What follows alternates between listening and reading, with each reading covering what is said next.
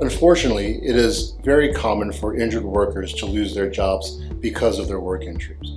If this occurs, the injured worker may have remedies outside the arena of workers' compensation.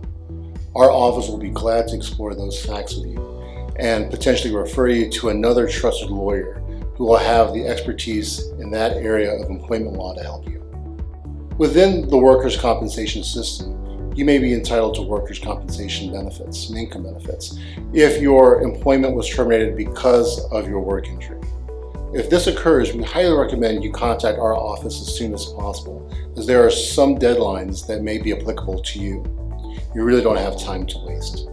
If you're terminated for a reason unrelated to your work injury and you are still on work restrictions, the Georgia Workers' Compensation System may require you to diligently search for suitable employment within those medical limitations. Additionally, it is your burden to prove that you are not hired because of your work related injury. As you can see, this can be very complicated and very fact sensitive. You should consult with me and my legal team if you find yourself in this situation. Don't rely on the insurance company to look out for your best interests. They have teams dedicated to denying or limiting your case. Don't fight them alone. Call me, Brian Ramos, today, and we'll help you maximize your recovery.